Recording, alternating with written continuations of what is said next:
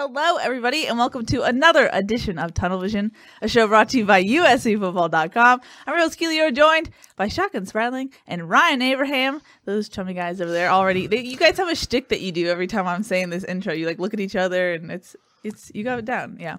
Uh, we have, Okay. we have a fun show for you guys today. Talking spring football. Football is back. It Woohoo. returns this week. We're definitely excited to cover some football. Even though there was a scheduled change, we'll update you on that. Mm-hmm. And we're going to talk about, brace yourselves, basketball. Ryan has allowed it. We're going to talk about USC basketball. Uh, Shotgun and I covered the thrilling buzzer beater against UCLA. We'll talk about that, what it means for the future. USC gets a first round bye in the Pac 12 tournament, too. So we'll talk about that. And then we'll talk about season expectations for USC. Uh, what are we looking at now that USC has a new defensive staff?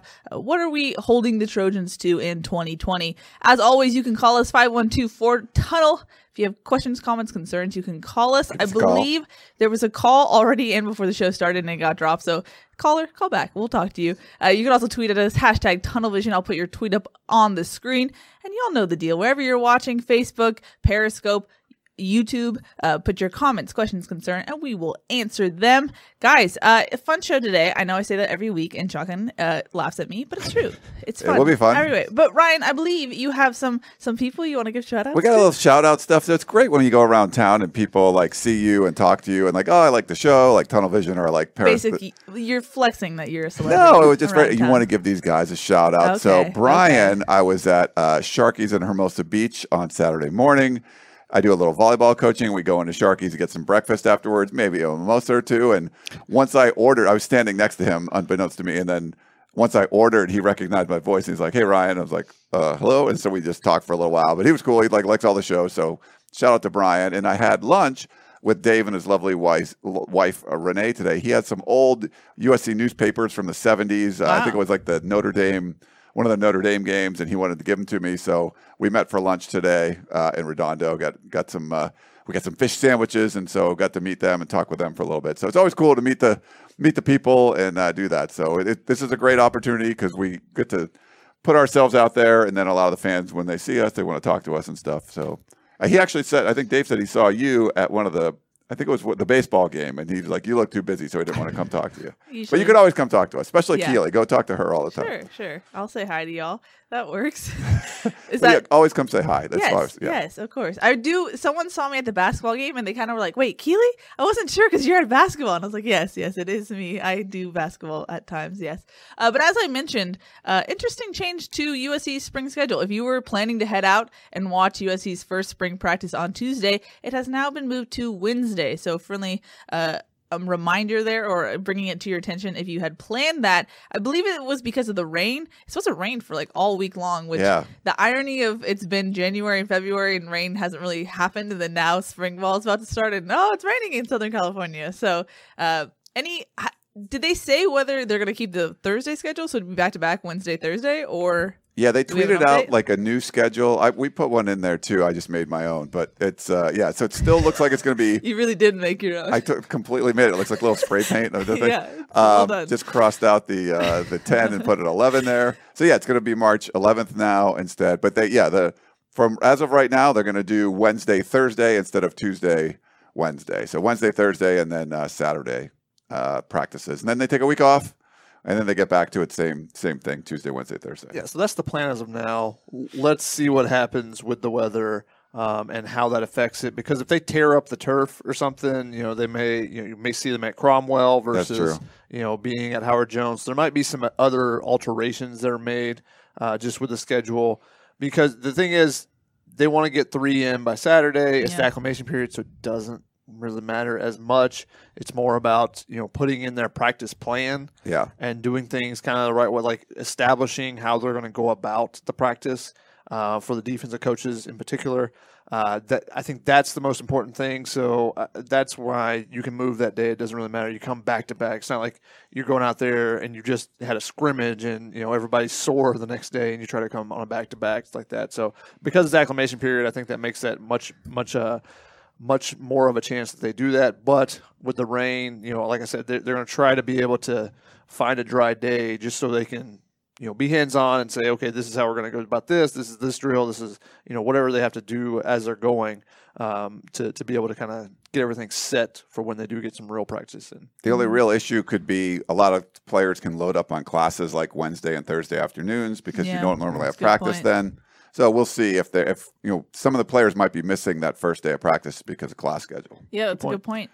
Um, Ryan, speaking of your celeb status, Brian Celeb on status. YouTube said, uh, "Nice to meet you yesterday at Baja." Oh, so that, that was Brian. Yeah, I told There you go. We, gave- we gave him a shout out already. So hey, thanks, Brian. There you go. There you have it. Uh, we ta- we put in the title or in our little topics spring camp preview. I feel like we've previewed it a lot, guys. But what are you expecting for this first week? I know it's the acclimation period, but Todd Orlando seemed uh, pretty disin- disinterested in that acclimation period. He kind of was like shoo shooing it away. It didn't really fully count. Um, and something we haven't actually brought up Tuesday was the full day of coaches' interviews. Uh, it feels like a lifetime ago, but we haven't had a tunnel vision since uh, that happened. What were your takeaways from that, and, and how does that maybe change what you're expecting this spring? Yeah, that was that was kind of a, a mini tunnel vision. We did that. We ran it as Yeah. a tunnel vision, you know, promoted it as a tunnel vision show, but we didn't Mm-hmm. really talk about it. We did a really long podcast and stuff afterwards, so you can check that out. But that to me was one of the coolest things and one of the best things that USC Sports Information has done uh, in years, probably like making those guys available. 20 so minutes for everybody. And uh, I don't think anyone had a bad showing. I think if you listen to that as a USC fan, you probably were fired up about each and every one of those guys. Uh, even like a new guy like John David Baker, it seems like he knew what he was talking about. You know, a guy like Donte Williams, the way the way he talked about recruiting. I mean, uh, Todd Orlando and that passion there, Craig Naivar, and just the energy that he had. There was just so many good stories, and having special teams be completely, you know, you just feeling like it's going to have completely different feel on special teams. I don't think you could have come away from that, even if you're the diehard anyone but Helton. It doesn't matter. Like you still have to feel pretty good. Like that's a pretty good staff that they put together. So I I think it was a great thing that they did, and you know. You wonder why they haven't done it in the past, but this was a. Hopefully, they'll do more of that going forward because it was. I think it was well received by the media and the fans. Yeah, I've already told the sports information department, some of the people that work in there, that they should do that every every spring or fall. You know, if they need to do it two different days to get offense one day and defense the next day, 'Cause you just get get to knock out so many questions, especially for new guys. It's the you know all the new guy questions. You know, how did how did the job come about? Yeah. So then when we actually start spring practice, you know, we can ask questions about particular players and when they actually start putting the pads on uh, and going and what we are seeing at the practices rather than you know spending time on those type of questions as well. Um, so I, I think it just it, it puts a greater emphasis on the football itself. And I think that's you know what USC needs to do. And so you get that stuff out of the way. It's great for the media because the, you know you get an opportunity just to hear from from them. Great for the fans to kind of be able to put the face because because you know unless you're following our sites, you know it's you don't necessarily know all these faces like who is that coach or whatever if you're coming out to a practice or something. So I think it I think it was a great idea uh, from USC and you know it was well well done. They even brought Krispy Kreme donuts and Ryan abstained, which is I did not have a donut. Dun, dun, shocker. dun. I gave up sweets for Lent. It's killing me. Very tough. Yeah. But yeah, I mean, it, they, it was a great uh, thing. It was kind of like a, um, you, you know, a media day that you would have at a Pac-12, Yeah. uh, the Pac-12 media day or something like that, where you just you cycle through all the coaches, and you know, if you're a national media member, you get all the all the head coaches in a row and some players and stuff. So I, I thought it was a great idea, and it went really well. Yeah. Real quick, Keely, on Periscope, we got David who wants to know what's up with the tie. Shotgun, lose the tie. Is Ryan making him wear a tie? No, I don't make him wear a tie. This is shotgun. he This does is this shotgun. stuff. I was saying this kind of looks like he's just gonna rob a bank in like the 1920s. Yeah. That's, He's got a Tommy gun. yeah, like yeah, yeah, yeah. That's the vibe you're going for. Yeah. Uh, the interesting thing is that I feel like lately we. Um, I'm moving on. We've we've He doesn't been. get to respond. to sorry, it's the response shotgun. It's, uh, I mean, I wear a tie when I cover games, and so I was at the baseball game earlier. Pretty much. He, yeah, that's. I don't make him do that. I was hitting golf balls. I'm dressed for golf, so you know, yeah, we've already we've received a question about what you're wearing. So yeah. I was I was hitting some golf balls. This is my the old course. I got to play the old course uh, over the summer, so it's a hat. So yeah, it's cool. Like Nice. shotgun always has unique hat, so this is kind of a unique hat for me. yeah, well done. Anyway, uh, the criticism we get sometimes from I guess the sunshine pumpers is that we're too critical, and yet coming out of Tuesday's uh, press conference, we kind of the criticism we got was we were too positive. Yes. It's like you can't you can't do anything right in that sense. But I, I feel like you can't help but be positive hearing those guys. And until we see things that happen on the practice field, we can't be unnecessarily critical. We have to take them at their word. They sounded like they uh, were sincere in what they were saying, and then we'll wait and see. Exactly, and it, you know, the, you're, it's good if you're getting complaints from both sides because you're probably somewhere right where you should be. True, true. Here's the thing. Yes, I know the people that think Clay Helton's the worst coach in the world, that he should have been returned. We get that. We understand that. But if something good happens in the program, we're not going to ignore it because Clay Helton's still a head coach. That's what you want to think. That's fine. But if we get an interview with a assistant coach and like, wow, this guy's great. He seems awesome. We're going to tell you, hey, this guy's great. It seems awesome. And because that's what it seems like. We're not going to say, he seems awesome, but Clay Helton's still a head coach, so it doesn't matter. That's not what we're going to do. So you can do that. That's fine. But we will not be doing that. yes. Yeah, and I think that there were several people that you know were in our Twitter mentions or you know on the the live chats, uh, you know, of the stream and saying, "I'll believe it when I see it." You know, uh, you know, uh, too much talk.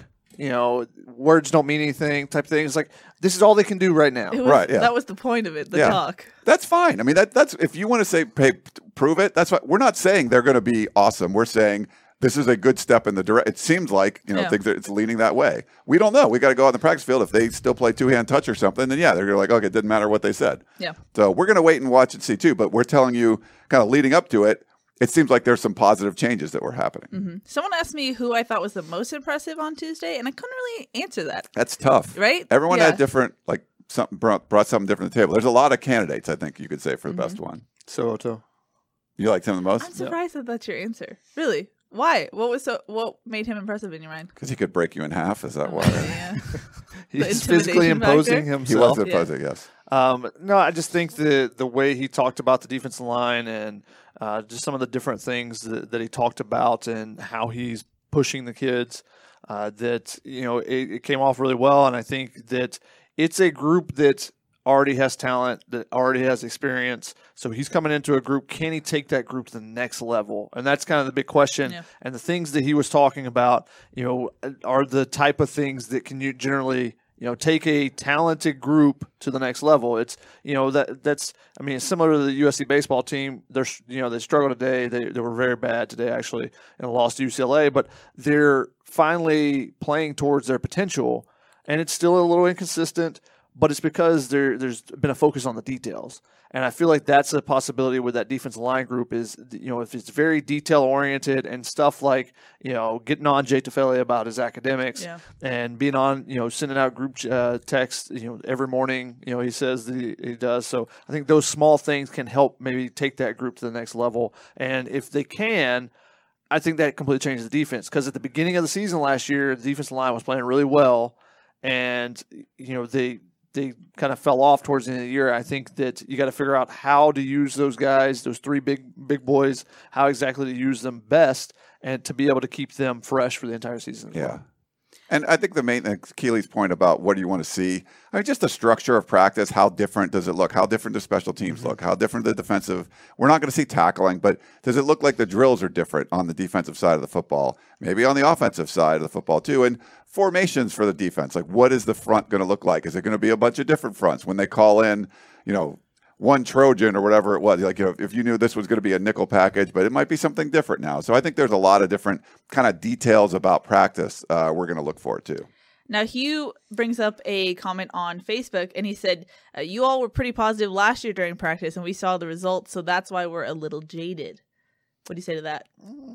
I don't, I don't remember being like super positive about stuff. Uh, I mean, this like in the the game, the mock game week usually is good. Like there, there's more physical, you know, like altercations and stuff. Like it's a lot going on. But then, to the 2018 mock game week. Nothing ever lived up to that. but then it just kind of dropped off since then. yeah, Uh, I mean, they were coming off five and seven. I don't, I don't think I was saying well, there's going to be some great, you know, crazy turnaround. We thought that was positive what Graham Harrell was doing, Mm-hmm. and the offense was a lot better. So, I mean, I don't think we were coming like, wow, Clancy Pendergast looks like the defense is going to be so much better. I mean, I think we talked positively about the offensive changes because you went from like three cooks in the kitchen to one guy just running everything, and we thought that would be better, and it was a lot better. And I still had qu- plenty of uh, questions about the offensive line going into last year as well. And I think Yeah, that you, was you harped on that the whole time. Yeah, so I, I think that's kind of that's also what we're going to be watching a lot on the offensive side this year as well. I mean, everything else comes back. It's going to be about that offensive line, figuring out I thought it was interesting that Graham Harrell said that they're gonna they want to find the best five players,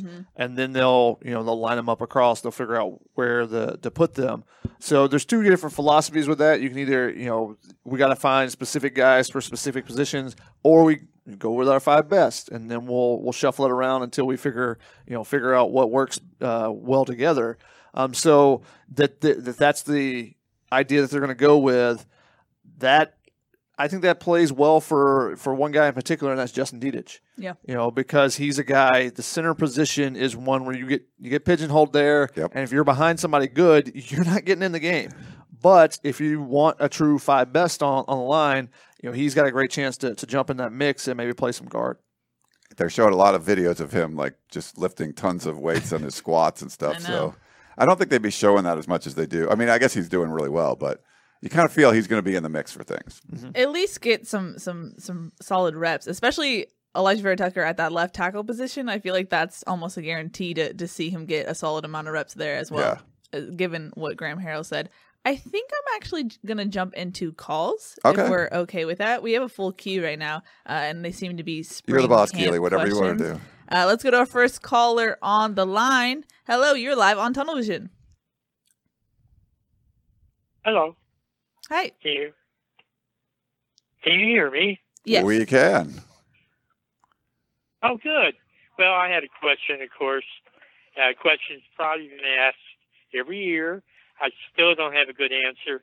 Why they don't put the names on the uniforms so people can follow them. If their favorite player is always the guard.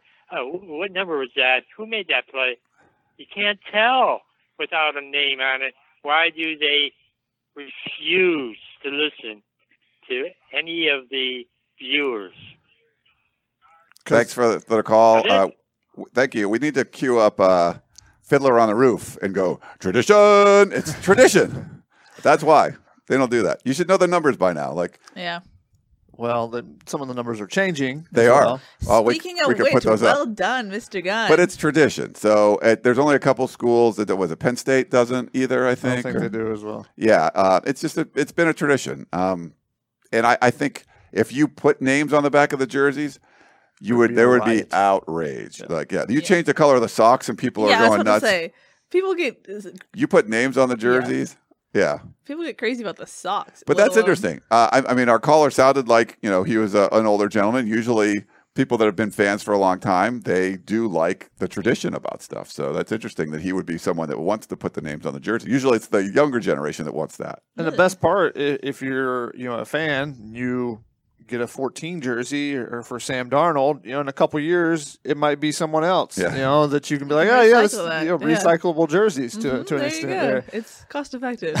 Yeah. uh, speaking of number changes, shotgun. Let's Th- go. Though you have to do have to say, like, if you you get a number seven for Matt Barkley, like you know, you have to tell people like, no, I got this for Barkley instead of Marvell Tell. Yeah. That's true. Or you can be a fan of both. Whatever works. Um, third time's the charm. Number changes. Uh, all of these kind of make sense in my head, except the one that's going to get hard for me is uh, JT Daniels taking Jack Sears' former ten.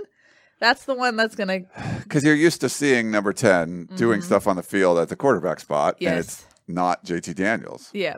So it will be interesting to see that. But uh Munir McClain takes number two. Max Williams goes to four. Bru McCoy takes that four number. Like we said, JT Daniels gets a 10. Ralen Goforth is 10 as well. And Jude Wolfe moving over to 18, taking JT Daniels' old number. So a little shake up there. And the interesting thing to me is that he wore 18 in high school. Uh, JT Daniels did. Yeah. and then he wore it here. So maybe it's just he wants a fresh start um, with a new number. You know, coming off the knee injury. A little bit of news. I talked to JT Daniels um, over the weekend, Okay. um, and he's going to be able to do a good amount of work actually this spring. He believes. So Wow. he's, he's not going to be able to. He's still not going to be able to do running and, and full sprints or anything like that. But a lot of the drop back work he's he should be able to do. Uh, obviously, they'll be monitoring it the entire way and, and making sure that there's no you know swelling or anything like that. But he believes he'll be able to you know be in there, make throws, and basically do everything up to seven on seven. And if that's the case, I mean that's a huge Yeah. boost for him and the potential of there actually being a quarterback competition. Because I've said it several times about how I, I didn't expect him to be able to do anything until late in the summer, uh, in, in the fall, and that was going to give Kedon Slovis that much of an advantage because he's going to have that extra time and, and reps. Now, if JT gets in there, you know, this it might actually turn into a, uh, an actual quarterback competition when I didn't think there actually would be one. Well, I'm going to stop you there and go to our next caller, who I believe has a question about JT Daniels. Hello, you're live on Tunnel Vision. All right. Well, uh, this is Brandon from Minnesota. So you just answered my question. Like, will there actually be a competition? Because I feel like replacing a All American or a freshman All American would be very poor decision, at least in the eyes of like the the people who contribute money to USC. So I don't know. Hey, Brandon, thanks. Yeah, so I mean, I actually wrote a piece this week about, or this weekend about, hey, could Kedon Slovis win the Heisman Trophy? And then I got a lot of pushback from people that were JT Daniels fans. Our assumption was that it's going to take a long time for him to get, recover from the knee injury. He might not be able to do stuff in the summer. We don't know how early in fall camp he'd be fully out there competing. And if that's the case, it's going to be really hard to take the place of a Kedon Slovis and beat him out. But if it, you know, if what JT Daniels is saying is true and he can actually do some work in the spring, that means he'll be around for, you know, if he can do stuff in the summer when they're doing seven on seven, that's a huge step up full bore into fall camp, then I think there can be a competition because Graham Harrell did say there would be one. I was kind of going into the assumption they wouldn't. Uh, you know, completing 71.9% of his passes was a, a freshman, you know, national record, right? And a Pac 12 record. I mean, he, he did some, some pretty amazing things as a true freshman. You're supposed to take some big step for, steps forward as a sophomore. But, you know, if JT Daniels can beat him out in practice, it, I think it's probably unlikely, but if he's healthier now in the spring, gets to do something, it will be more of a competition. And let's not forget that JT Daniels was actually the starter last year. Yeah. It wasn't like he got beat out by Kedon Slovis. Obviously, no. the injury um, set him back, and Kedon Slovis took a lot of made a lot of strides throughout the season and got better and better. Um, so I, I think that, like you said, it's going to be hard for him to beat him out.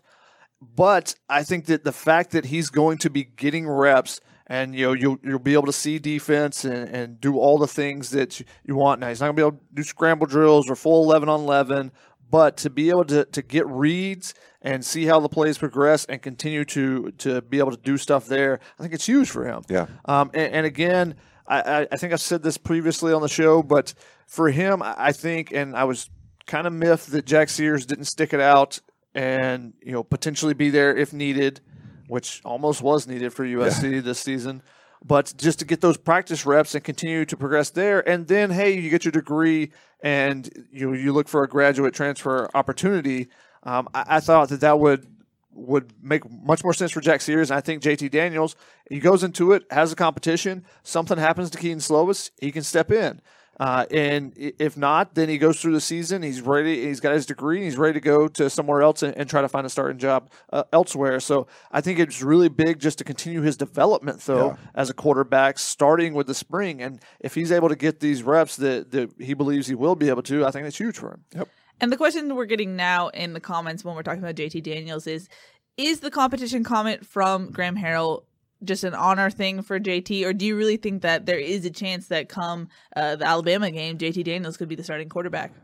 I mean, I, I, think there's a chance. It's just like we said. I think it's unlikely. Yeah. Um, you know, we know Graham Harrell loves him some Kedon Slovis, and Kedon Slovis performed. You know, despite there were some you know some ups and downs, but he played really well. And Graham Harrell expects big things, big steps forward in year two. Uh, so we'll watch. We'll see what they both look like uh, if they're able to practice. You know, we'll see a little bit of JT in the spring definitely over the summer when they're running and stuff and uh, you know that you can show a lot of leadership over those summer workouts when it's just the players and there's no coaches. So if JT Daniels can be there, part of that, that's big. And then obviously being able to start fall camp full bore. If it's a full on competition, those first two weeks, you want to try to win out that job. So I, I think there's a chance. It just seems unlikely at this point, barring you know some sort of injury. And now I made this point on family the Family Feud podcast. Plug. Plug. Uh, but you you have to remember that he's a Mike Leach disciple. How many times has Mike Leach actually had a quarterback competition? It's often. I mean, he's yeah. pulled Luke Falk out of games and, and throws in Tyler uh, Hilinski. I mean, those type things. He's it's always a competition. So he comes from that tree. Expect that to be the case. So you know, initially when he said that in the in the pressers that we had, you know, you, you listen to it and you go, yeah, okay, yeah, right, yeah. But then when I start thinking about it and go you know, Mike Leach is, is constantly has competition as well. So I, it made me, it lends me to believe that Yeah, if They JT. Daniels comes out and he and he's balling and Kedon's struggling for whatever reason, then I wouldn't be surprised if you do have an actual competition and you know it could be one of those things that actually is week to week. I mean, that's every other position. Every other position is a is a week to week. To a certain extent. Yeah. I mean, But- you have older guys and you trust your older guys, uh, and that's But it's a good. what I mean, happens. Leach has done that though. Leach has benched guys that other coaches wouldn't. Like a guy Yeah. that threw for five thousand yards the year before and set records gets benched. You know, mm-hmm. like Luke. You know, so things have like have happened. Graham Harrell's been around that, so we'll see if he's be willing to do that. Mm-hmm. Alrighty, let's jump into our next caller. I believe it is Dave from Iowa. Hello, you are live on Tunnel Vision. Yes, hello. Can you guys hear me? Yes. We can, Dave. Awesome. So yeah, it's me, Dave from Iowa, as usual. I just got a question of like why you guys turned down my option of like possibly going for the guard out of LSU, considering that one, you guys always talked about the left guard Alijah Vera Tucker, Alijah Vera Tucker moving out to the left tackle position, and then the fact of I remember about a month ago actually, we were like we someone had a question about the transfer portal. It's like why are they in the portal? And Ryan, you said, well, if well, for the guys that are in the portal, the guys who are like at that boat, the big time programs like BAM and LSU, they most likely start for us. So I was just curious why you guys didn't agree with me. Hey, Dave. Dave, you Calling sound, us. For, first of all, you're making us remember things. Like that's never a good idea. he just Like sounds a little, little, yeah. an axe so I think a little bit. specifically they I think they're we'll see what they kind of do as far as the spring goes as far as getting the, the left tackle out there. But if you're going to bring in a guard, I think it's like I said that a couple weeks ago or whatever it was. It's good for depth, but that's not really what they need right now. They need like an established starting left tackle. You can move Alijah Vera Tucker, someone that you know that's been in your program and you know what he can do. I don't know if you want to bring in someone that's been a guard somewhere else and then say, "Hey, we're going to move you out the tackle," unless they've scouted him and they look and they like they feel that they can do that. It just seems like more of a, a you know a long shot for something like that to happen to me.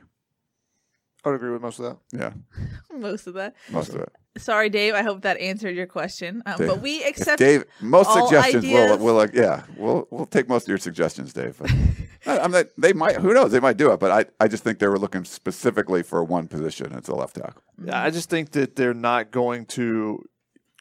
You want to see a, you want to be able to see a guy's tape if you're go, you're going into the transfer portal for a grad transfer. You're looking for a guy to come in and start.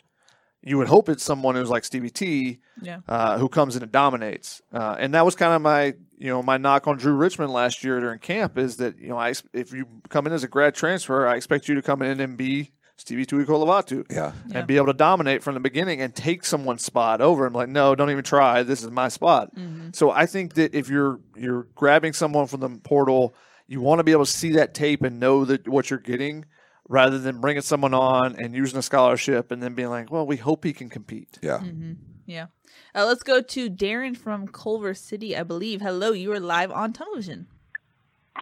Hi, uh, my name is Darren from Culver City, and uh, I just wanted to talk shotgun. Um, so I wanted Ooh. to say, one, I'm a huge fan of basketball, but um, not USC basketball, but yeah. Um, and the other thing was that um, it just usually at the age, like I, his name's Shotgun, right? But I was just thinking that he's more like a pistol because at the age of 23, people stop wearing their caps backwards, and yet this guy still wears it, and then comes on with a tie, like. Man, so Oh, funny. hey, thanks. Good call there. Oh, thanks very goodness. much. Well, for your information, Taylor Mays actually goes by Pistol because he said he's not as great as Shotgun. Yeah. So there you go. So you can talk to Taylor Mays about that. Yeah. there you go. Um. Anyway, moving on. Shotgun, I know you're putting questions in the queue. Is there a question you would like to go to next? Uh, I, I, Jasper has always has some great questions, Jasper. But one of his questions was, which player who didn't play last season will make the biggest impact on the field in 2020?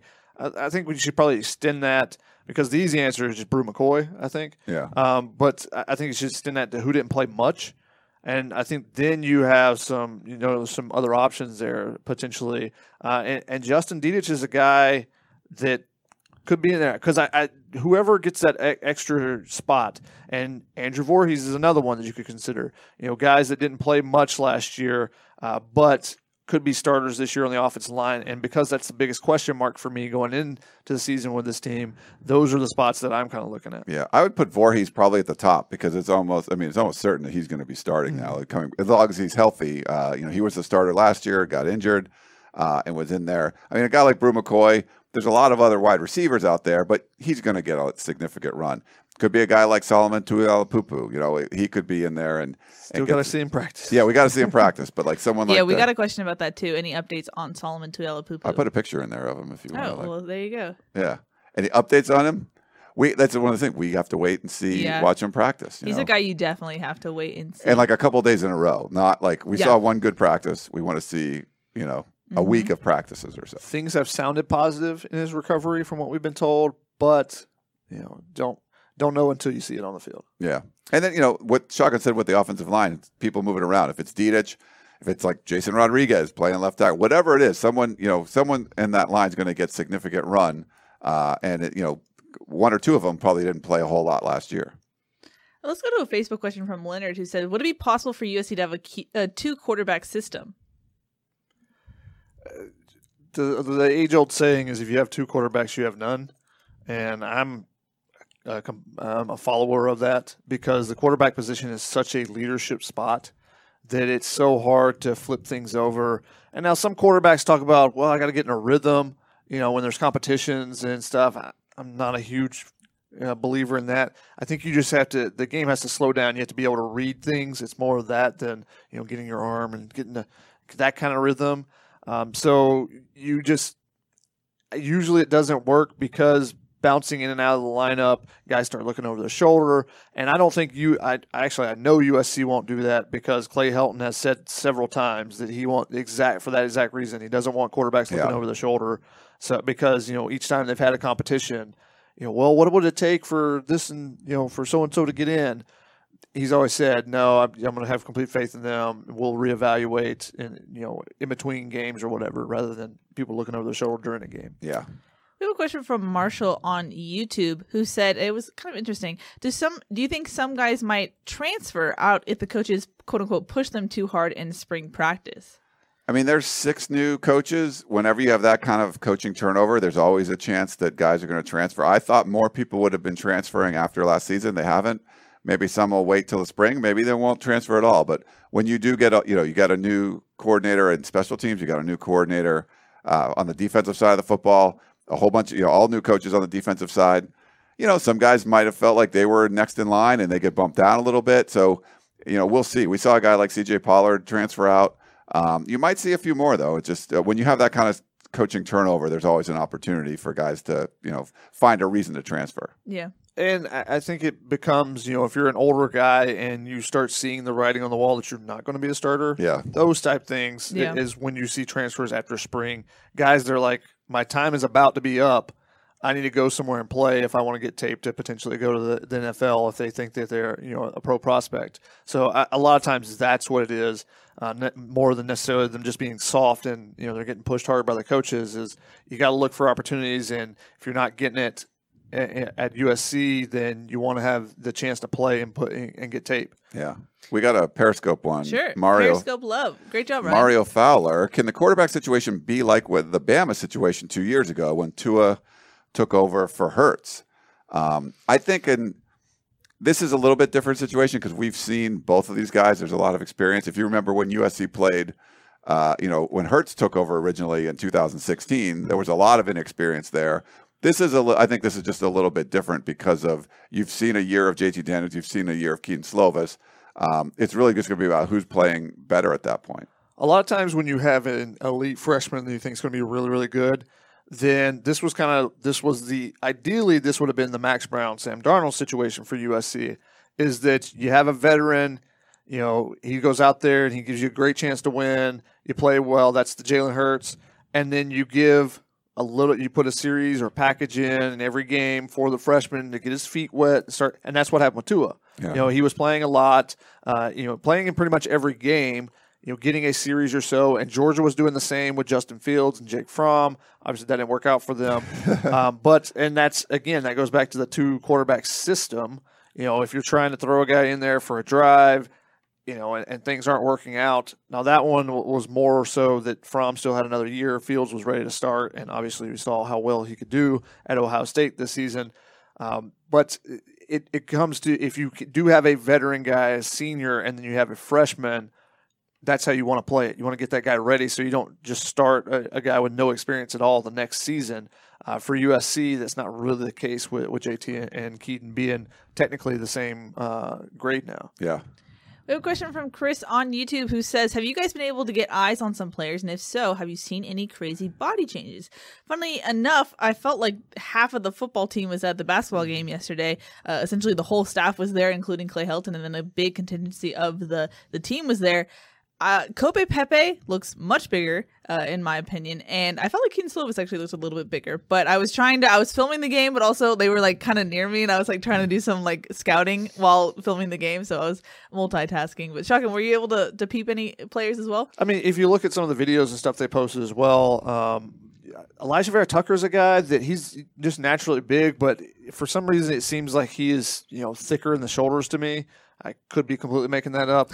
You know, the whole thing of like seeing a guy and like it usually takes someone to have put on twenty to twenty five pounds for you to really go, ooh, Yeah. or like completely lean down and they're just super toned. And just from glancing at guys when they're going through at, at a basketball game is not exactly when you see that, or at least for me, no one like caught my eye and I was just like, oh my goodness, that, that looks like a complete. No one has Nico Falah. Right. that? That was. Yeah, At pro day, where it's just like, who, what, who is that? Guy? Oh, Yeah. that's Nico. Oh, Yeah. I think Chris Hawkins did it too in that pro day. He looked him. He looked pretty uh, buff I compared to what he was before. But yeah, Nico Falah looked like a different human being. Mm-hmm. It didn't look like the same person. I feel like you can only fully tell when they get the pads back on. Then you can kind of compare in your mind for how long you've seen them in that way. I don't know. Um, let's go to a question from Jasper Smith who says, "At running back, who will get the most carries in at, in 2020?"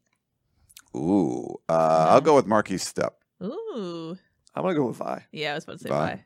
I think Vi. He's just the guy they depend on. They is most dependable to the coaching staff because they feel like he can do all the the different aspects of what they want from a running back, from blocking, catching uh, standpoint. He's just a well-rounded, versatile guy. He's not the most explosive, not the biggest, not the guy that's going to pound you as much as Markese Stepp. He's not going to shake you as much as Stephen Carr, but he just does a little bit of everything. He's well-rounded, and I think they they really um, you know appreciate that aspect of his game. We have a question from Mark who says, "Have you heard anything about if the media will be allowed back into practice during the season? Uh, that is when Clay usually tends to cut back on physicality." We don't know yet. They've opened things up for the spring, so that's a good step in the right direction. I think the new administration does like having uh, the openness and the accountability. So we don't know. They haven't told us uh, about the fall yet, but so we'll we'll get through the spring and kind of figure it out. See what kind of access we've had. They really limited what we could see for summer workouts. So um, you know, if the administration, uh, like the Pete Carroll days, they liked having media out at the summer workouts because what are our websites? You know, we cater to people that follow recruiting. The recruits follow every, you know everything we do. When we put up a video of, you know, if it was a Dory Jackson or back in the day, whoever you know, uh, you know, camp, whoever was making some great play, Yeah, usually you- Dory. Dory would make some great plays. Yes. You you know, that would be up there. We'd have a video of it, and the the recruits that USC are recruiting, the prospects would be watching those kind of videos, and it was actually helpful uh, for the recruiting effort. So blocking us out of that is was a, I think was an advantage that USC had on the recruiting side that they don't have anymore. Now that recruiting is falling off more, I think you want to try to get every advantage back you can get. Also, we shoot highlights. Why would they not want to be able to actually watch the players? Because they're not allowed to watch the Yeah. players work out. With, when, there's not allowed to. They're not allowed to watch players when there's a football involved. Basically, uh, so that's why they can do all the you know they can do all their conditioning and running and stuff. They can't do anything with the football. So why would you not want to get your eyes on your players and see how they're doing?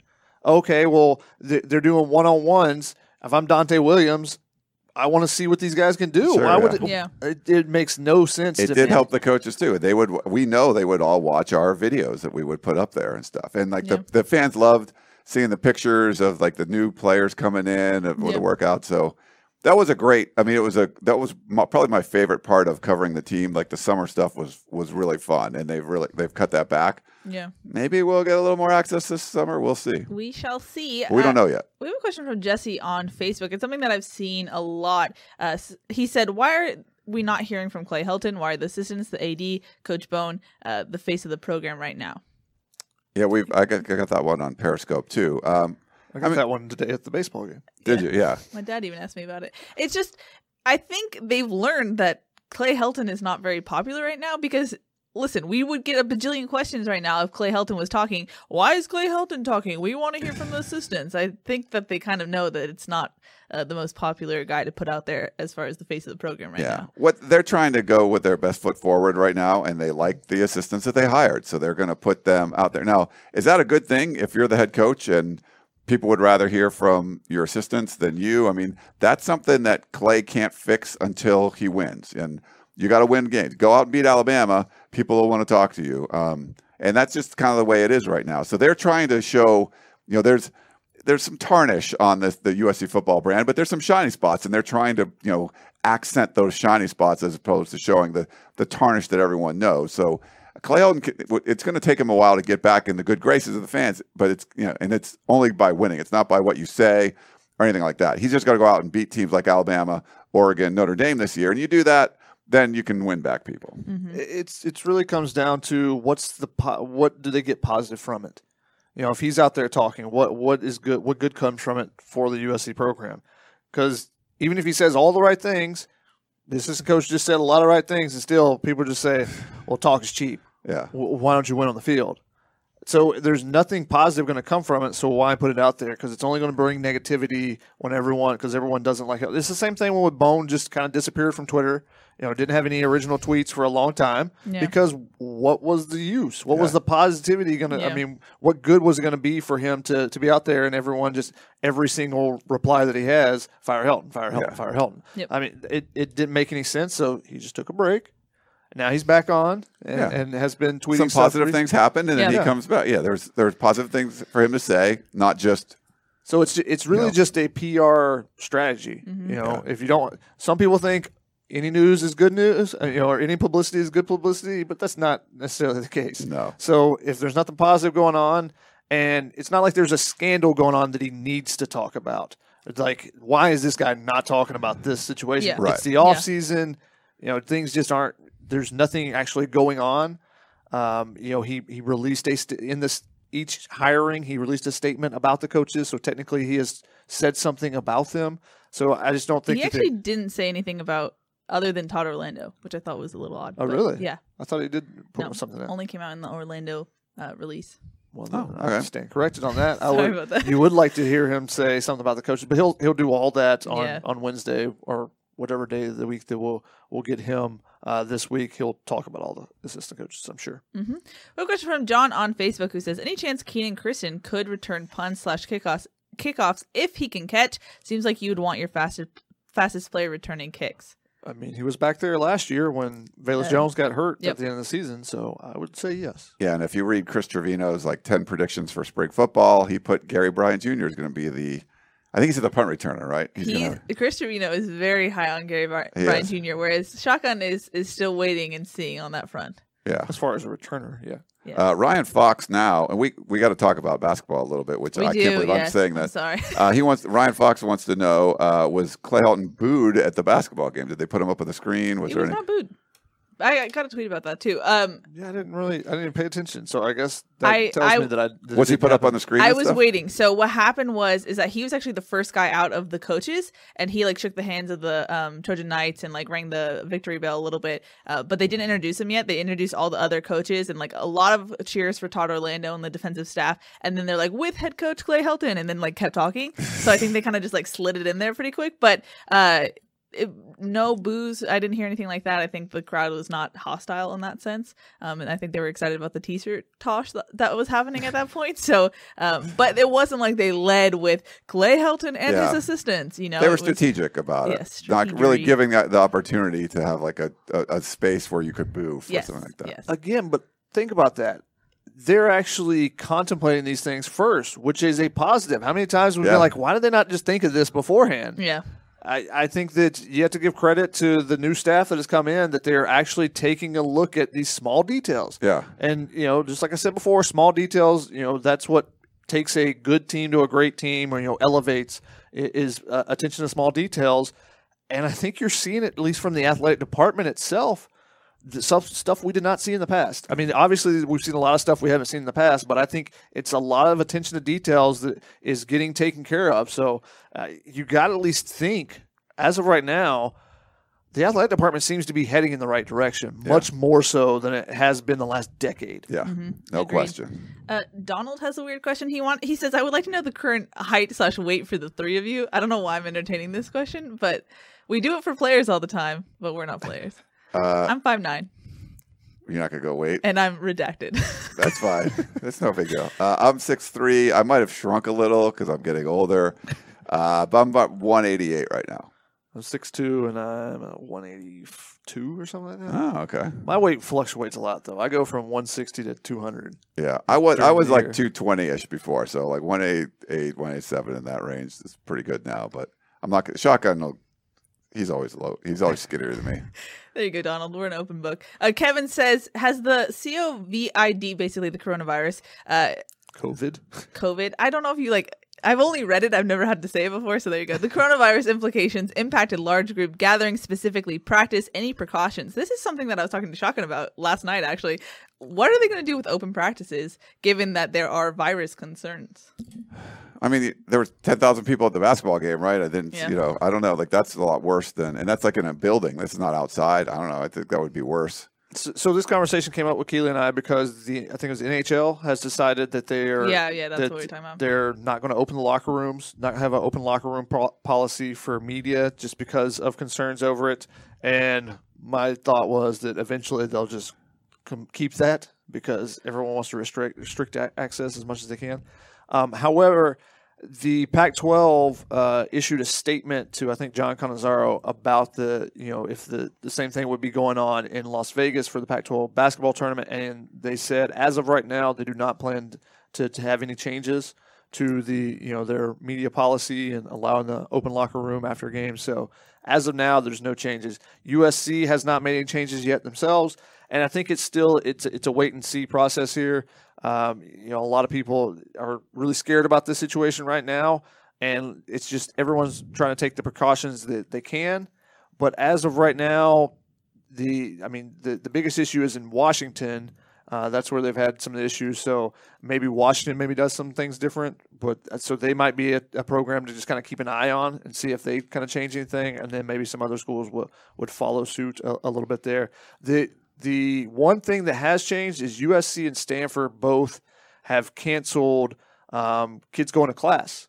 Wow. So Yeah. they're they're taking online classes uh, for the next. I think it was Wednesday, Thursday, Friday of this upcoming week, leading in for USC, leading into their their spring break. Okay. So if you're a student now, you don't have to go to, physically go to class. Yeah. you could go to Las Vegas, support the basketball team. Wait, so those players that uh, practice on Wednesday, they won't really be missing class. They'd be missing an on. Well, they'd miss an online class. Oh, right.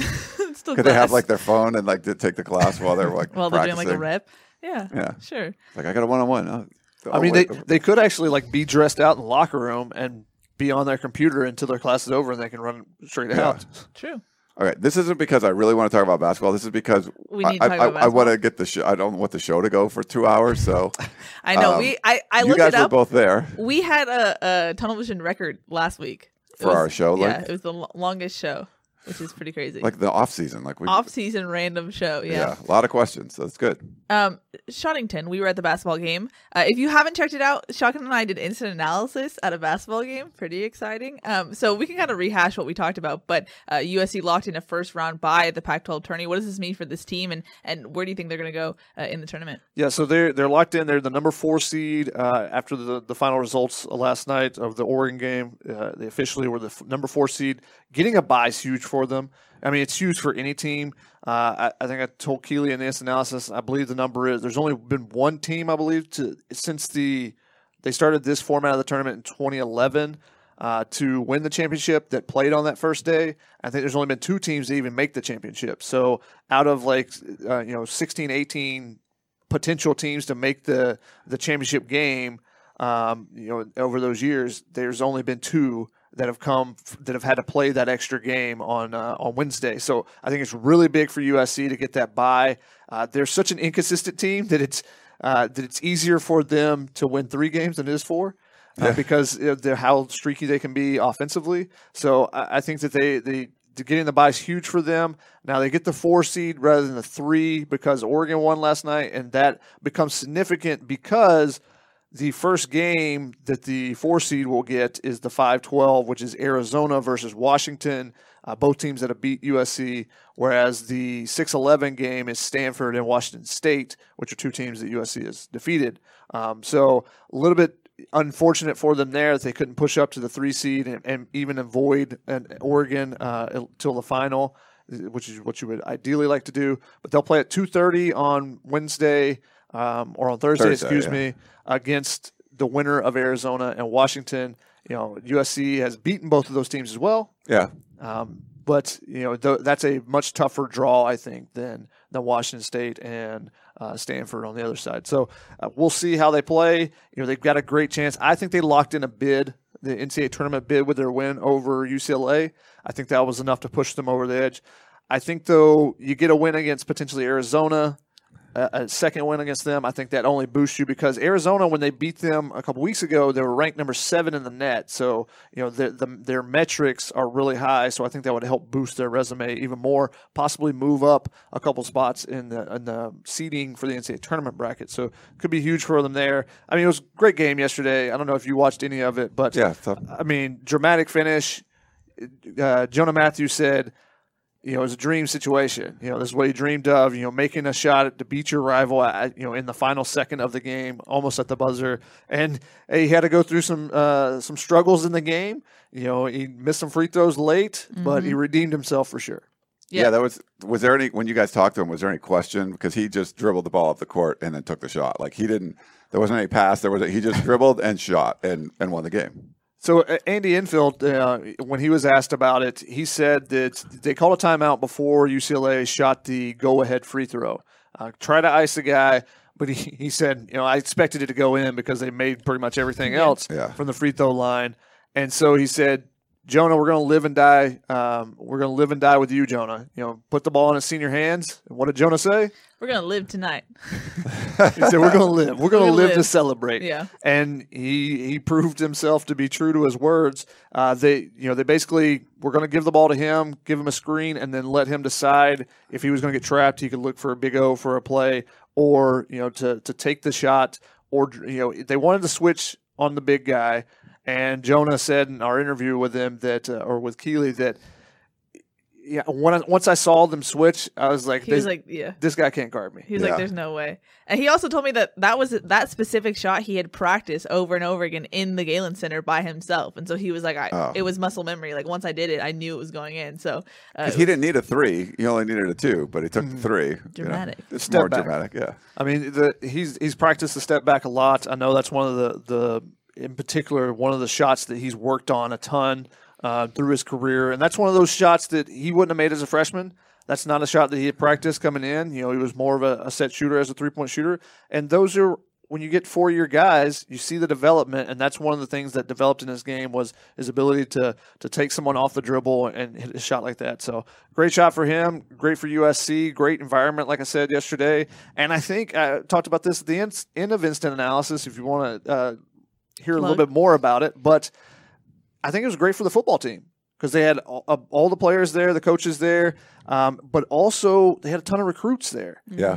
and those Ton. It was recruits a good environment and everything. Yeah. and those recruits got to see maybe they went to the Coliseum uh, last year and like, eh, the, the fans just really don't get behind USC. No, they saw you know when USC is winning how the fans will get behind a team, and I think that's a positive thing for them. Um, so with as many recruits as they had in, I think to bring it back to football was was a positive for the football team as well. That the there was a dramatic game, and then also the USC won. Jeff on Periscope, real quick, a little snarky. Uh, ask Andy Enfield if they practice free throws as much as Clay Helton practices tackling. So I got asked this at the basketball game when I was talking. Okay. I mean, the baseball game when I was talking today too. Um, and I actually looked up last night. You know, like sixty percent. You make six percent. No one like uh, bitches and complains about your free throw shooting.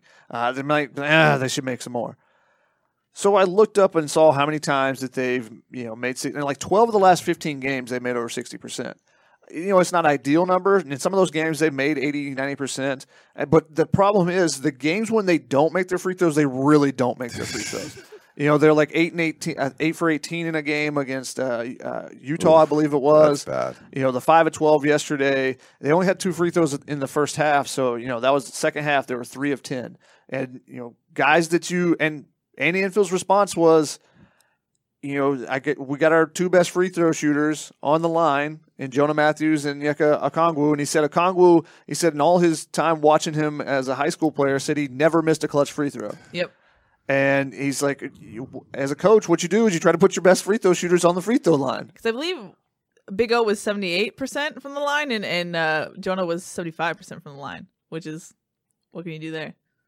Yeah, you put them in the right spot. you- The players have to execute. Yeah, and, and I think it just gets, it, you know, it gets uh, blown up when you miss your free throws, and especially it's a close game. But people don't didn't, don't really pay attention to that twelve of the fifteen they are making their free throws, Yeah. uh, uh, a significant amount. So I think it, it just stood out a little bit more, and especially with it being a close game. If they were up by twenty, you know, people are like, oh, they should make some more free throws. Not, oh my god, that guy made a free throw. Just like that. Ryan, did that satisfy your. Yeah, that's basketball? good. We got the. Uh, It's just so weird to say. well, we wanted to get like you know no, I know. I know. I just, you you were pushing. if you know, I don't want to talk about the basketball team when they're like you know under 500 and stuff, and you're like, oh, they're going to be good. That you know, they they start off good, have a little bit of a lull. They've come back and they're looking better now, and they can make a run in the Pac-12 tournament. We'll talk about them more. Look at But well, I don't want to talk about tournament teams. I want to talk about NIT stuff or whatever. Like that doesn't, you know.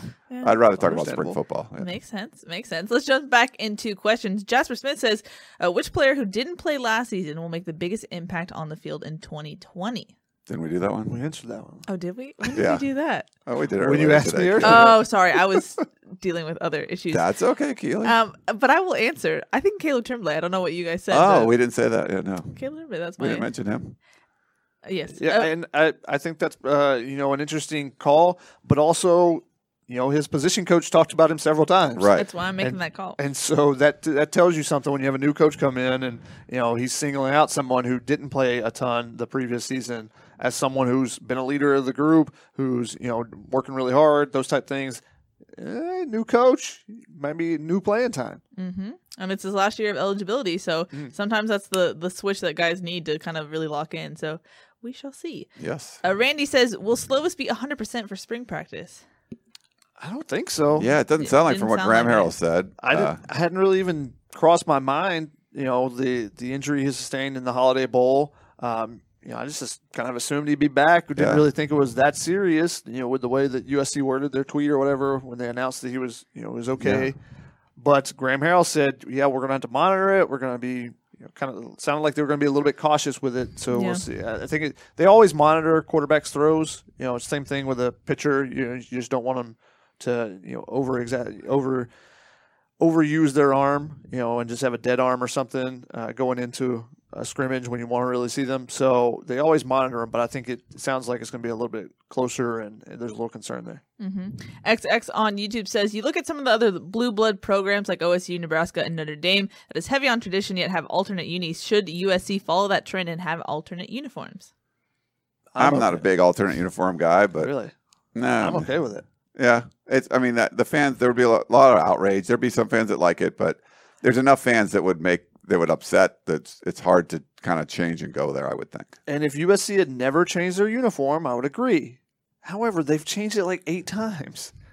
But they're like always subtle kind of things. Yeah, I mean, sometimes they're big, like with the stripes go to the, but they go back. I, yeah, it's just not like coming out with like green jerseys like Notre Dame would do. Like it just it just doesn't seem like something USC would uh would entertain. They made like the helmets like some weird color one, like with the The, uh, the shiny, The chrome, yeah. those didn't. Those I think they looked okay in the road uniforms, Yeah, but not the. it didn't match the Cardinals. Yeah, the home uniforms didn't look good. At I, it- I don't know. I think I might trust this administration to do something like that more than I would trust the other ones that just would might do something willy nilly. Like I think these guys would put a little bit more thought into it. Yeah, the previous one Yeah. was just Sark was like, we got to get an alternate. Yeah, That was basically just they put something out there that didn't really look good. So. Yeah. Uh, we've reached the top of the hour, so I'm going to go more into rapid fire, Yeah, but that's more for you answerers. Uh, Coley says, "Is St. Brown the Trojans' number one go-to receiver this season?" I think it's still Tyler Vaughns. Right? Uh, Yeah, Really? I don't know. I mean, St. Brown has I, I, Vaughns can be more consistent at times, but Brown will have like the big games too. Um, I'm curious to see what it is. If he's going to play more outside, does he become the number one guy? He's got. I mean, certainly he's got the potential, um, but it might be like a senior like Vaughns, just like Pittman did last year. Mm-hmm. Um, Randy says, I think Neilon would be a better fit at guard than Dedich, but couldn't he help with line calls from the guard position? That's an interesting thing. Like I said, that I, I've said this on one of these shows. I don't know which one, but that they really like Neilon Yeah. making the calls, and that's kind of been the. It sounded like that's the difference maker in them deciding that because I've said the same thing that I, the body types. Justin Dedich has more of a center body type uh, than Brett, or Brett Neilon has more of a guard body type than Justin Dedich Yeah. does. So I would think ideally, and because you're working, you usually work a V for an offensive line as far as height, and Justin Dedich is a shorter guy, that you would want him as the center. Um, you know, both of them have done perfectly fine with the snaps and everything, so that's not an issue. And Justin Dedich did step in there, so maybe they changed their mind a little bit based off of what they saw from Dedich in those last couple games when Neilon was hurt. I don't, we don't know for sure, but it, it, it has sounded like Justin Dedich will be the guard, and I think um, did someone mention that as well during the presser that that he might be a guard there? I don't. Uh, no, I don't he- remember. It wasn't mentioned in the press, but Okay. it was mentioned in the war room. Yeah, we had some war room stuff there. Yeah. okay. Make So- sure you check it out. The site. You know. Yeah, and people have questions about Chris Claiborne. War room. War room, war room, war room. Yeah. Uh, Ruben on YouTube says, uh, "Can you give us comparison between Sl- Slovis and Daniels as far as leadership, mobility, grasp of the offense, etc.?" I mean, they're both pretty quiet guys. Um, I think JT Daniels was a little bit more mobile than we were giving him credit for. Shocking the You and. I do not agree with your assessment of Yeah. him, of Kedon Slovis. Yeah, He's quiet to peop to outsiders. he's a football loving guy. He's He does. he gets super excited about football. yeah. There's there's like a maybe in like off the field setting, sure, but I think on the field he's a little bit more fiery. I think that's fair. Yeah. Yeah. Um, but when we talk to him, it's not like it, it. You know, there's certain quarterbacks that you would talk to, and there's just a lot of energy there, and he's just he's very kind of humble. Now, maybe this sophomore year, he's going to be a little bit more. Who? Which recent quarterback has had a lot of energy?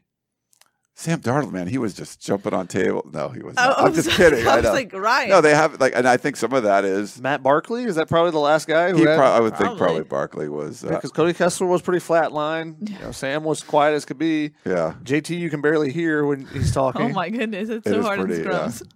it's pretty tough. Uh, yeah, so I I mean, the, the biggest difference there is that Kedon during games we've seen him going up and slapping guys on the shoulder pads and doing things like that. We've heard from the offensive lineman that he was, you know, trying to fire people up during the Stanford game. You know, his first start. Uh, n- haven't necessarily heard that from people about JT Daniels. Haven't they haven't said anything negative about his leadership style uh, either. He has to be more vocal. And uh, when you talk to him, you both of the guys, you know, you can tell they have football minds. They like to, you know, they're guys that like to the X's and O's. They like to break down tinker things. a little. Yeah. Yeah, you know, they, you know, probably doodling plays and stuff. Uh, Doodling Um, plays. Whereas some people are just athletes or are really good at stuff, but they Yeah. don't have it, the same interest in it. Like there's a lot of people that are professional athletes that don't really care that much about the game. yeah. I don't know. If, I don't know if you guys know that as viewers or not, but there's a lot of people that they're just really good at something, so Yeah. they do it rather than really loving it all the time. They might not be able to explain to you what they're. They couldn't coach it or whatever. They just can Mm-hmm. Yeah. do it naturally. Where I like if JT Daniels stopped playing football, he could probably coach football Yeah. tomorrow. You know. and, and I think that the mobility portion of it, uh, both of them, neither one of them is mobile. Both of them, though, showed some really good promise with pocket mobility. Yeah. And Kedon Slovis, now he, Graham Harrell got onto him. Try, don't try to do too much a little bit, and he got himself hit more than he needed to by trying to do uh, do too much and keep plays alive a little longer than probably he should. So he's got to learn when to throw it away a little bit more. But JT Daniels, that was the thing that impressed me probably the most about him last fall was his the advancement of his pocket mobility and moving around and buying a little bit extra time. You don't have to be able to run, but you got to be able to move in the pocket, Tom Brady style. I mean, Tom Brady is the ultimate guy to look at because he can't run with the flip, but he moves around the pocket and doesn't take those big hits, which is why his career has been so long. Yeah. Uh, let's go to a question from Jasper Smith, who says, uh, "Has the sentiment of season ticket holders gotten any better with the changes? There were a lot of empty seats last season." That's. I mean, it's a good question. We're not sure yet. I mean, they're trying. Uh, the new administration is definitely trying to. Know, There have been outreach things where they have booster events, and I know there's been individual people that have changed their minds and said, "Hey, I'm going to go back in," but we still see a lot of people on the boards saying, you know, not another penny. You know, there's still some of that people. How many of those people are there? How many people have switched and gone from I'm not doing season tickets to coming back? It's gonna. It's just really hard to say. And the, issue is USC starts with Alabama, and then you got what New Mexico is the first home game. Like Mm-hmm. that first home game, unless USC goes out and beats Alabama or maybe keeps it really close, I it's it's just going to be hard to picture like being a whole lot of people there. So it's really important to have a good showing against Alabama, and I think you can get some momentum, uh, you know, for the season ticket holders and stuff. But you know, short of that, there's just so many people that are like. I don't buy it. And even if the team's like a lot better, but Alabama's just really freaking good and just beats your butt, you know, uh, it's going to be hard for people. Yeah. So then it's going to be like, well, now you got to build momentum up during the season, and it's not the early, you know, loaded schedule like it was last year. USC had an opportunity to win those people back after going five and seven, but they came out of the gate and went three and three. So this one, what if you come out of the gate five and one, but the loss is like a bad loss to Alabama? It's just not the same thing. So um, I, yeah, I, it's hard to say at this point. We'll see. But USC has an opportunity if they can go out and beat Alabama. I think they can get a lot of people in the Coliseum. But if they don't, then you're in danger of having like pretty poor attendance again. Uh, Greg Miller on YouTube says, "What month is uh what month is when USC decides the decision on Reggie Bush?" I think it's June, I believe. Interesting. Yeah, uh, I don't know. Yeah, I, I believe it's June. I don't know. It seems like they're going to try to do something. Um, I mean, this is an administration that tries to pick the low hanging fruit because there's there's a lot of it left. You know, so many bad decisions by the last couple athletic directors. Um, this is one if you can reverse it. There's some people that don't like Reggie Bush as USC fans, but most people do. Players do. Could help recruiting. Like, I mean, who knows? You get the Heisman back, uh, whatever. I mean, there there's some there's some opportunities there. So I think they'll try to do something, whatever they can, uh, you know, wrestle and, and get done. hmm We have a question on YouTube from Randy who says, "I see Gerard Martinez put in a couple new crystal balls. How long do you think uh, before we see some commits?" I actually don't think it's going to be that long. I, I think that there's a couple guys that, that possibly could pop before too long. Um, just kind of feeling the vibe of what I've read from some of the recruits. Uh, we had a similar question. Tito asked, "How was the vibe from recruits this weekend?" I haven't talked to anyone um, today. You know, since the game was yesterday, I haven't talked to anyone myself, so don't really know exactly. But it just sensing looking at the players and seeing the recruits and stuff and seeing they were really enjoying it. They got a halftime, you know, concert performed. You know, they got to go down with the football team and basically be front row, I guess you would say, you know, on the court with with reason. So uh, I think that the vibe was was good for them. I think that there were a lot of guys that seemed to be having a good time at least. Yeah, Chris Trevino, I think, put in his story that there was a he thought a few commits would pop uh, during the spring, and it's a much better recruiting staff, so they're going to do a better job recruiting. So I, I would expect better uh, news on the recruiting front just because of the staff alone. We have a question from Daryl on Facebook who says, "How deep is our safety position?" Thin. Not very deep. three guys right now, technically at the spots. Uh, when you have your two starters, Isaiah Pola-Mao and Talanoa Hufanga, and then Britton Allen's really the only other guy that's technically a safety. Guys like Jaden Williams could play it. Chase Yeah. Williams could play it. Uh, you could, you know, depending on what they do with the nickel, you could see a guy like Greg Johnson potentially go back there. You know, uh, it just depends on what they want to do there. You know, Dorian Hewitt has been moved to cornerback, but he could go back there. So Yeah. there are options. It's not like it's a, a dire situation there. There are some options, but listed right now, there's only three guys. Yeah, CJ Pollard transferred out, so that would be Yeah. The missing one. Ryan, this is something that Chuck and I debated. Sure. Those two starters, Isaiah Pola-Mao and uh, Talanoa Hufanga, have been injury prone, especially Talanoa Hufanga in spring. How much do you, if at all, uh, limit those guys or hold them back from what they can do, or do you just put them out there full force, depth chart re- without I- abandon? I just don't think you can practice scared like that and That worry about it. I just don't feel you can. And that because, the, especially the last few years, what USC has practiced scared, they've practiced like they're just coming off the sanctions, and, and even though it's been years. So I think you got a new, you know, I don't, Craig Naivar, just talking to him, doesn't seem like he's going to be a guy that's like keeps people in reserve. Like he wants to go out there and see what they're doing. He has a new position coach. He's not, it's not very deep. Maybe like Shotgun said, they bring someone over.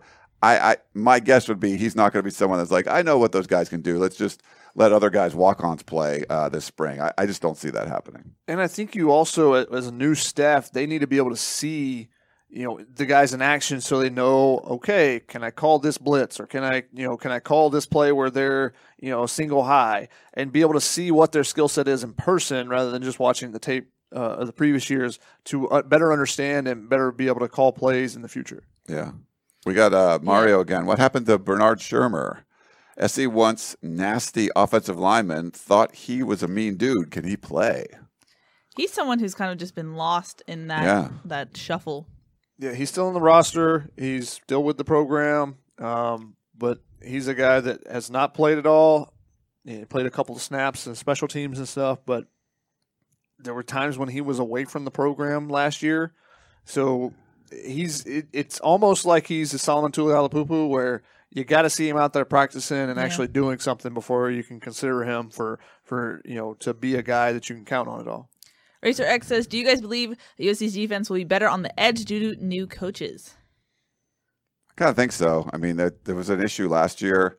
I think just it's sort of like you know when you just get something, it's something new, and I think you know having Todd Orlando come in whenever he's wherever he's gone, when it's something new coming in, it just seems to do well. USC it was pretty stale on defense. I think they needed to get rejuvenated. I think the linebackers are going to play a lot better. It seemed like a lost position last year. I think you're going to get some better edge play. We'll see what you know guys like Drake Jackson can do, but yeah, I, I expect it to be better. Uh, XX on YouTube says, "Should Harrell run the ball more despite being a believer in the air raid? USC has good backs that need to be used." Shotgun, you did the math on the split before injuries and whatnot. Yeah, they were running for over 150 yards. uh, I think it was 156, 158, and they were running for 5.5 yards per carry before they got all the injuries to, to their starters. And then that number went down. It was like 4.6 and 100 yards per game. So, uh, do they need to run more? There are times when they should probably, but as long as they run effectively, it, it, you don't have to run 30 times a game. Um, so you can just kind of pick and choose based on what the defense is giving you, which is how you should call a game. Yeah. Now they were forced into doing certain things when they had all the injuries, and that kind of skewed the numbers as far as attempts and stuff. Because how many carries are you really going to give Amon-Ra St. Brown in a game? Yeah. You know, it, he he's a he was a good running back actually, but his body type is not ideal to be taking 15 hits a game that way uh, that you you know have a running back. So uh, I think that they did what they could. Graham Harrell wants to run the ball, as you He saw does, the yeah. numbers before the injuries. You know he he tries to run the ball. He wants to be closer to balance, much closer to balance than Mike Leach. It's not the same Mike Leach air raid. Each air raid offense is kind of it should be called Graham Harrell's version of the Yeah. air raid offense, or you know whoever else, because they each take their own kind of path with it. It's not just all of them are like, oh, well, we got to throw the ball eighty times a game. One of the things too, when we talk about getting better from year one to year two, year one it was a whole new offense. You have your quarterback go down in the very first game. You had all your running backs hurt at times during the season. There was a lot of weird stuff that kind of happened, and I felt they, you know, there were some bumps and bruises, but I felt they navigated pretty well. I think this year they'd be better suited to deal with, you know, losing your starting quarterback or losing all your running backs. It just seems like now that everyone knows what they're doing, that last year it seemed like they were just kind of driving along, avoiding obstacles all season, uh, and still putting up some big numbers. So uh, I, I- I expect them to be better uh, this season. I think they will run the ball more. Racer X says, "Who has the better arm between JT and Slovis?" What do you think? Oh, I was, I was I saw that question. I don't know. Like, Neither one of them stands out to me as being a plus plus arm. So I might give like Slovis like the strength, like a little edge, and maybe JT the accuracy a little. But I mean, you could argue either way for that. So, but just that'd be my guess. yeah, I don't know. It's hard to say. I wouldn't put either of them on with a Yeah, 99 mile. it's not hour like one is like, oh my god, this guy's so much better. yeah, you know. I need to see both of them in practice together again and compare. Uh, Mark says, Keely, did you take down instant analysis from the coaches' pressers? I did not. It's really weird. YouTube's being weird. It's also a 30 minute instant, so I don't know if that freaked it out. But if you go to the instant analysis playlist, it's in there and also in the content item on the site. It is also there, so that's how you can find it. Uh, Sinke says, Reggie's never apologized or shown any remorse, has he? Question mark. I don't think he's like apologized. I think he's he's showed. I mean, he's talked about things openly and things that you know. But I, uh, yeah, if you want like Reggie Bush to come up and and like apologize for whatever, I don't know. I don't think he's done that specifically. But there's some people USC fans are like that. I think most of them are just like it's Reggie. We just want him back. Yeah. Uh, Mark has another question. He says, "Could you see Trevor Trout move to the O line like Liam Jimmons did? He has a big body, but maybe too limited limited athletically for a D lineman position."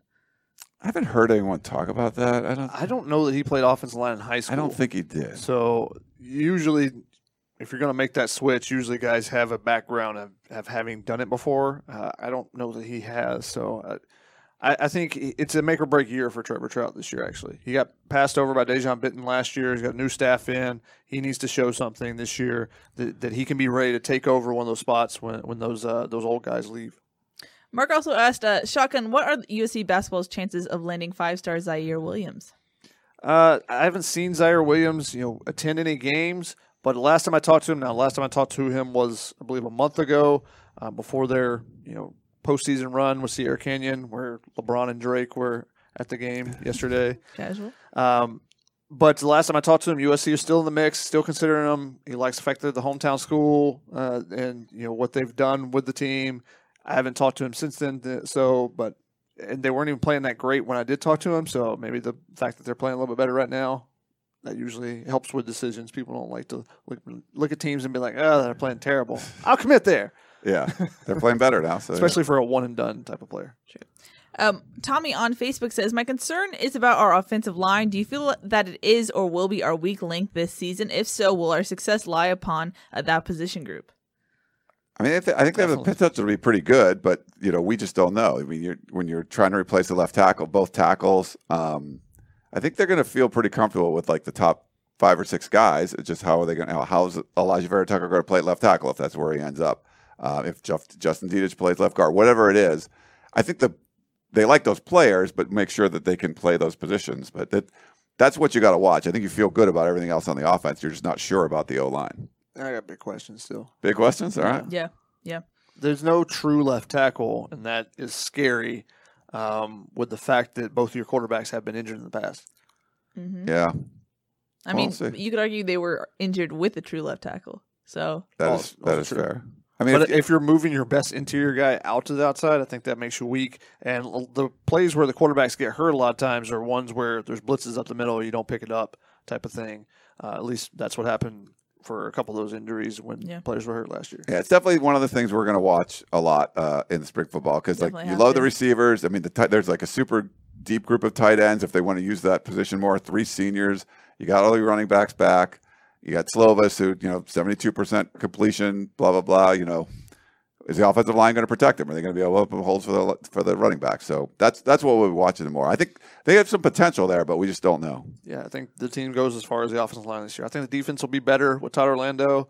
Um, it doesn't have to be great, but you can jump into the top 40 defensively. Kind of what the offense did last year, jump, you know, making a big jump in the, you know, the significant stats that you really look at.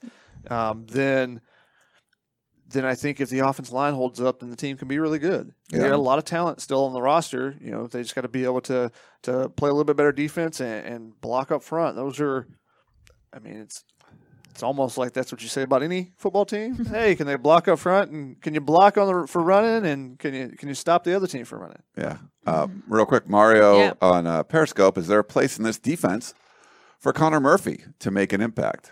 that's a question I had as well. Big redhead. Let's see what we got.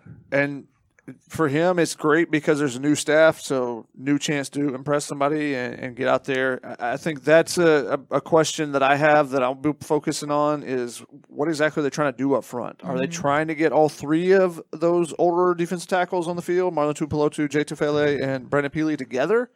If so, that's probably not good for Connor Murphy. Yeah, and you know, are they trying to use true defensive ends? You know, hand in the ground. Uh, are they trying to use outside linebackers in more of that style of the Predator, uh, with you know, with outside rushers? The just what are they trying to do with that edge position? I think is, is a big question mark. I still have. hmm Agreed. We Uh, should. Uh, you want to wrap it up? Or yeah, we yeah, close? we have, we have a couple more. Uh, XX on YouTube says, "Is Markese Stepp a quiet Heisman candidate?" And I'm going to throw this one to Mr. Shotgun Spratling, who predicted uh, a couple years ago that uh, uh, Stephen Carr would win a Heisman his junior I year. did not Shotgun. say he would win a Heisman. I say he would be a Heisman finalist. no, nah, yes, I don't- did.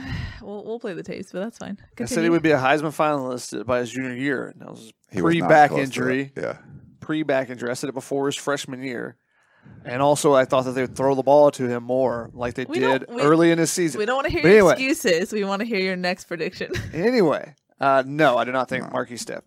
Even if he has a huge year, when you're talking about an air raid type of offense, like it, Kedon Slovis is going to have Yeah. huge numbers. Like it, I don't see Markese Stepp, who's going to be sharing carries with a couple other guys, having numbers that are going to be so amazing that they would eclipse even a guy on his own team. So Exactly. no.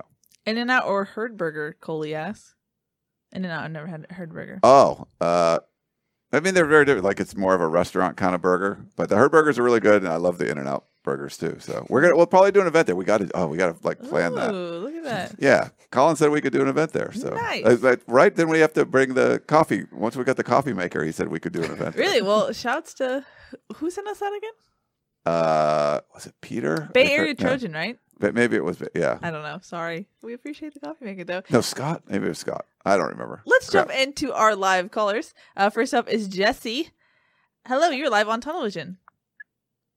How you doing? My name's uh, Jesse. I'm up here in uh, Seattle, Washington. You guys kind of already answered my question was a reference to Clay Helton. But the only thing I will say is a couple things I want to say is that being said, that you guys uh, think he's just being kept away from it because uh, people are mad at him. That just further shows the fact that he's just a afterthought. That these guys, if they win, it would be because of the assistants. So what's the point? My second thing is, for all these boneheads that keep calling you guys about the uniform, do you guys even know who Matt Leinart, Carson Palmer, Marcus Allen, all these guys knew were, what number they were, what name to know who they were? That included shotgun? No, we don't need them. What about number five? We know who number five is, right? Can you say his name? And one more thing, go basketball. I know Brian hates it, but I love you guys. The show is great. Take care, and you guys been doing a good thing. Thanks. Thanks, Jesse, and thanks for waiting for so long. Thanks, Jesse. Uh, Ryan, do you want to clear the air about your basketball? No, I, opinions? I'm, I, you know, we I, made it the brand. yeah, we, it's fun to like say, you a know, meme. when Shotgun would come into the season with all, you know, they would win the offseason in basketball. They would always be like these amazing things. Oh, they got this recruiting classes, and then they would like be under 500 and miss a tournament. Like, yeah, we're not talking about that. Like, that doesn't. The, the seniors are currently the winningest players in USC history. They set the school record on what is Saturday. It? Did they go Most under wins. 500 in the last? Yesterday, last year, Okay, well, it's one so- year. Okay, well, One out of the last, like, year, seven. Last year they were under 500, Fight, and you were fight, hyping fight, them up. Fight, fight. Yeah, so I didn't hype them up last year. oh my god, you want to talk about basketball? They're gonna be amazing and all that stuff, and I then they were said under this year they would be. Yeah, they're they're they're short of amazing, but they're doing a lot better, so that's good. I mean, well, yeah, we'll talk about it when they're good. I'm not going to talk about it when they're going to be under 500. And football is always going to trump basketball. Like we used to put up basketball stories on the front page, and we'd get complaints. People are like, "I want to talk about football." So we're we're USCFootball.com. We're going to focus on football, but we're not going to ignore basketball. We want to, you know, and Shotgun likes covering it. So as long as they're good, I don't mind when he's covering it. If they're bad, we're not talking about it. So that's just the way I roll. I was standing on a basketball court with a basketball player with my intro as for USCfootball.com. And I was like, this is just odd. This is Yeah. weird, but you know, So we we try. That's the world we live in. It is indeed. Uh, Mark on YouTube wanted to know what we actually played in high school since we got our heights and weights out there. What sports did we play? Oh, I grew up playing baseball, and then st- I start. I played mostly volleyball in uh, in high school. I played some basketball, and I baseball was kind of my sport since I was a little kid. Hmm. But I didn't really continue after like ninth grade or whatever. I but I, volleyball is the one I played the most. I just kind of fell in love with it when I moved out here. I just now I play it all the time. The I played baseball, basketball, football. Yeah. I played volleyball since fourth grade, and I played tackle football for a year. So, ta-da! There we got to get that picture out. No, we're teaming that picture away. Um, Shotgun, did I miss any questions, or shall we wrap this puppy up? We Uh, do There were a couple. one quick one. G. Rich on uh, Periscope is Drake London getting playing time on the court? He has not had any playing time. He's actually been affected by the flu bug a couple of times. Okay, He's actually missed, just like missed being at games. Uh, they had the bad flu bug that went through the team um, on the mountain road trip. Then when they went to Colorado and Utah, and he was not around the team at that point. He had, you know, he had been, and early in the season he didn't. So unfortunately for him, because of that, it, he hasn't even gotten a chance to really get into any games except for like one or two blowouts. So he's not getting much playing time there. And He's a guy that if he focused fully on basketball, I, I think I said this before he got on campus. I think he's a pro in whichever sport he would focus on, um, because he, he's as a basketball player, he's super long. He's a really good defender. He's kind of he reminds me. I won't say he's like, but he reminds me of D'Anthony Melton, where he does a lot of different things on the court, and he's really long, so it makes him a really good defender. And on the basketball, I mean, on the football field, you know, he uses that athleticism, that ability to go up and get the rebound, go up and get the, the ball over the middle, and he's tough. You know, he brings the football toughness to the basketball court. You know, he's that's why he's a you know a tough defender on the basketball court. You know, because he can take those hits over the middle, like he had to uh, do throughout the the season as that inside receiver. So. Um, we have a couple more questions, boss man. Are we allowing them? Yeah, do a couple quick ones. Let's Sean on Get Facebook says the air raid seems prone to interception. Will and can USC run and open up the passing game against Alabama? Uh, will Sark's unfamiliarity with the new SC staff help USC versus Kiffin, uh, et cetera, et cetera? versus Kiffin. I mean, the air raid is Kiffin suscept- hires, sorry. is Oh. susceptible to the uh, to the interception, but the triple option is susceptible to the fumble. Fumble, yeah. I mean, that that's just going to happen. It's part of football. If you throw the ball a lot, then they can catch it. If you you run it all the time, then they can knock it out and fall on. it. Unless you're Joe Burrow, who had 60 touchdowns and six picks, which is absolutely insane. Uh, but last year, Slovis had 30 touchdowns and nine picks. I think you know he can get more touchdowns than that, and he can throw less interceptions than that. So you can't have these three interception games. Those those were bad. Yeah, Yeah. those were killers, and those were defenses with against that they did not have experience really against. So I think the fact that those quarterbacks now have experience definitely helps them going forward. Mm-hmm. Shotgun, you said I missed questions? Well, you didn't answer the part uh, from Mark that asked about how was the Women of Troy documentary uh, documentary. Documentary. There's a guys- reason why I didn't answer that Is it a must watch this week? I'm curious myself. I want to know Did you hear how what it? happened, Shotgun? I did not. We didn't get to watch it. Yeah, we didn't, we Oh. didn't get into the premiere because uh, the boss man was late. I was a little late, and uh, they would they wouldn't let us into the theater. So they were at capacity. And so we got to go to the the post. We got to talk with all the players and everybody, and Mike Bohn and everyone that was there. It was great. Mm-hmm. Uh, but we didn't get to watch the. So we did the after party. We just didn't do the actual showing. It's Which- very, very Ryan of you. Right? I know. After And the- party's important. Avoid actual basketball discussion or filming. The problem though is that at the after party, everyone was like, "That was amazing. What'd you think?" And each time we had to be like, "Well, Ryan." Is... And it, and it's funny. It's not just something we could go back and watch. So they're talking about the uh, Women of Troy. It's a documentary on documentary. HBO coming out March 10th uh, about the women winning the national championship in '83 and '84. Cheryl Miller was on that team. Um, all, you know, a lot, a lot of stars. Uh, but they were saying it was so fun to be in the room with the women from that team watching it. So that was so. This was a unique experience we didn't get to uh, partake in, unfortunately. Yeah, But- I definitely would have went to that, but uh, for- I have baseball obligations. So, uh, but it seemed really fascinating. And talking with a couple people, they said that you know there's a storyline about you know the differences in Cheryl Miller and Cynthia Cooper because Cynthia Cooper was kind of an end of the bench player and rose to prominence starting you know working her way at USC and became you know the first WNBA um, MVP first two seasons of the WNBA whereas Cheryl Miller you know she's probably the the greatest women's basketball player ever still. And unfortunately for her she had knee injuries or else she I mean she was so good she could play with guys. Like she Yeah. probably could have played professionally against men just because of how good she was but knee injuries derailed her career and she never got to be the star that Cynthia Cooper later became. So it's kind of the, their paths went different directions but they were both on that team as well as the McGee twins who are I think are at least Pam is a Hall of Famer. I think that both of them are. So a lot of talent, like you said, on that team. So it should be really good. Um, from what I've heard, like you guys said, that everyone thought it was good. Everyone thought it was really Yeah. good. And Apparently, sorry. Apparently, it was a once in a lifetime experience too to watch it with the team Mm-hmm. because they were very chatty and like would be like making comments and all that, and it, uh, we missed it. I forget one of the other women. She became the first uh, like African American pilot for Oh, yeah, Unite. yeah. You know, I've uh, seen her on the uh, the I Pac-12. We met done- her, talked to her. I forget her name. I'm sorry about that. Yeah, yeah. Yeah, she was really cool though. the she was. Pac-12 has done commercial, uh, like one of the Pac-12 commercials uh, includes that. Um, but I, I, I wish I would have been able to see that because Cynthia Cooper is hilarious. Uh, having covered her when she was the women's coach at USC, I got to know her a little bit, and she is hilarious. And I, just assuming and having seen, you know, Pam McGee is JaVale McGee's uh, mother. So if you've seen, she's come to USC games. He's come with her a couple times. Like she is a, you know, she seems like she's hilarious as well. So that whole group, it seems like they, you know, they were really good on the court, but also had a lot of fun. So it, I would say the documentary is probably going to be really good. Yeah. To be honest. Mm-hmm. Alrighty, Shoddy. Uh, there were a couple real Oh. quick ones that I can answer. Uh, is the air raid still the upcoming offensive strategy? Yes. I don't know why that would have changed. No, they just they recruited four fullbacks. So they're gonna go. like no, like what? What? Yes, I don't. Any chance, the only thing that worked last year. Like hey, that, we gotta be change it. nice. Some people have some questions. Any chance Clayton Bradley returns to the transfer portal? Haven't heard much on his end. I would no. I don't think that'll happen Yeah. at all. Uh, and Mark had a comment more than a question, but he said watch Ky- Kyle Sturdivant on the final shot of Jonah Mathews. So I'm going to go back and watch that. But he knew it was going in before anyone and was already celebrating when Jonah released the ball. Really nice moment for Kyle with all he's been through recently. Did get to speak to Kyle last week. I'll have a story this week on him.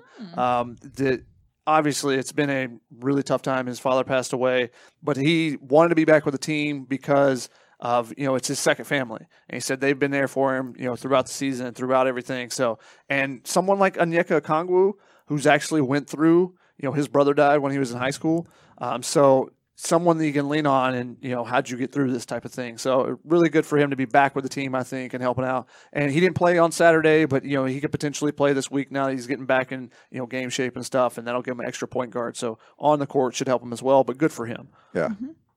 Alrighty, that's gonna wrap it up. Any final thoughts before we do? No, thanks. Uh, well, next week we'll be able to tell you what we saw from three spring football practices. So that'll be awesome. We shall see. Uh, so stay tuned. We'll be back next Sunday. Uh, that's going to wrap it up. That's Shotgun. That's Ryan. I'm Keely. We'll see y'all next week. See ya. Bye.